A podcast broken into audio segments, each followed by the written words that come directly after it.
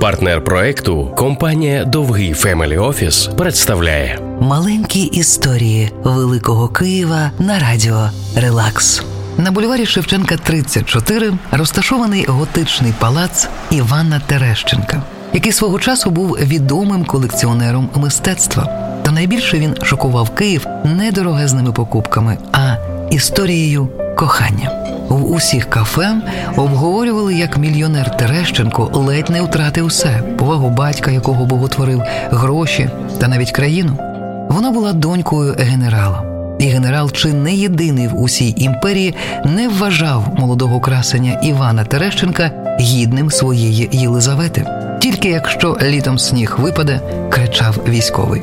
Уночі увесь у чорному Іван прокрадається на сімейний цукровий завод. Уранці уся вулиця перед генеральським будинком блищала солодким снігом вартістю у тисячі і тисячі рублів.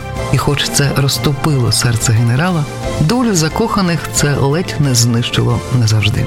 Івана за таку розтрату позбавляють грошей, права на сімейний бізнес та виганяють з країни.